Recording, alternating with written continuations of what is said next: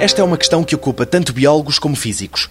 Num mesmo modelo tem que se juntar o aquecimento global, a dinâmica e a resposta dos ecossistemas a esse fenómeno e como essa reação influencia o próprio aquecimento global.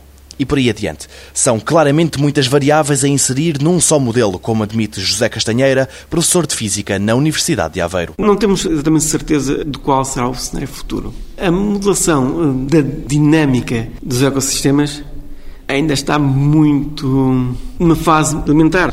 Mesmo para se projetar cenários futuros do aquecimento, é preciso incluir a reação dos ecossistemas. Como é que, por exemplo, as florestas vão reagir à alteração de temperatura?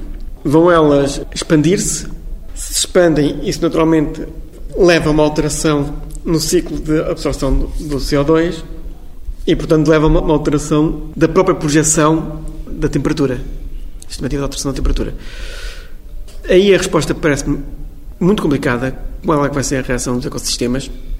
Até que eles próprios fazem parte do processo que pode levar à alteração da temperatura. É que os processos não são lineares. Ou seja, há uma causa que produz um efeito e esse efeito vai alterar a causa inicial. Ora, a pergunta que se coloca é como é que vão os ecossistemas reagir às alterações globais.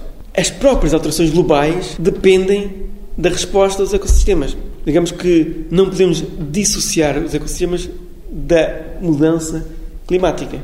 Há todo aqui um entrelaçamento de fatores que levam a que realmente a resposta seja muito difícil.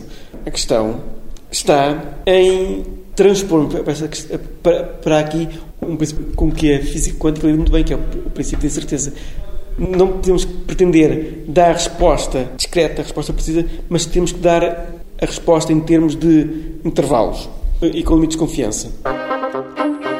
A próxima questão tem a ver com o nosso sistema imunológico.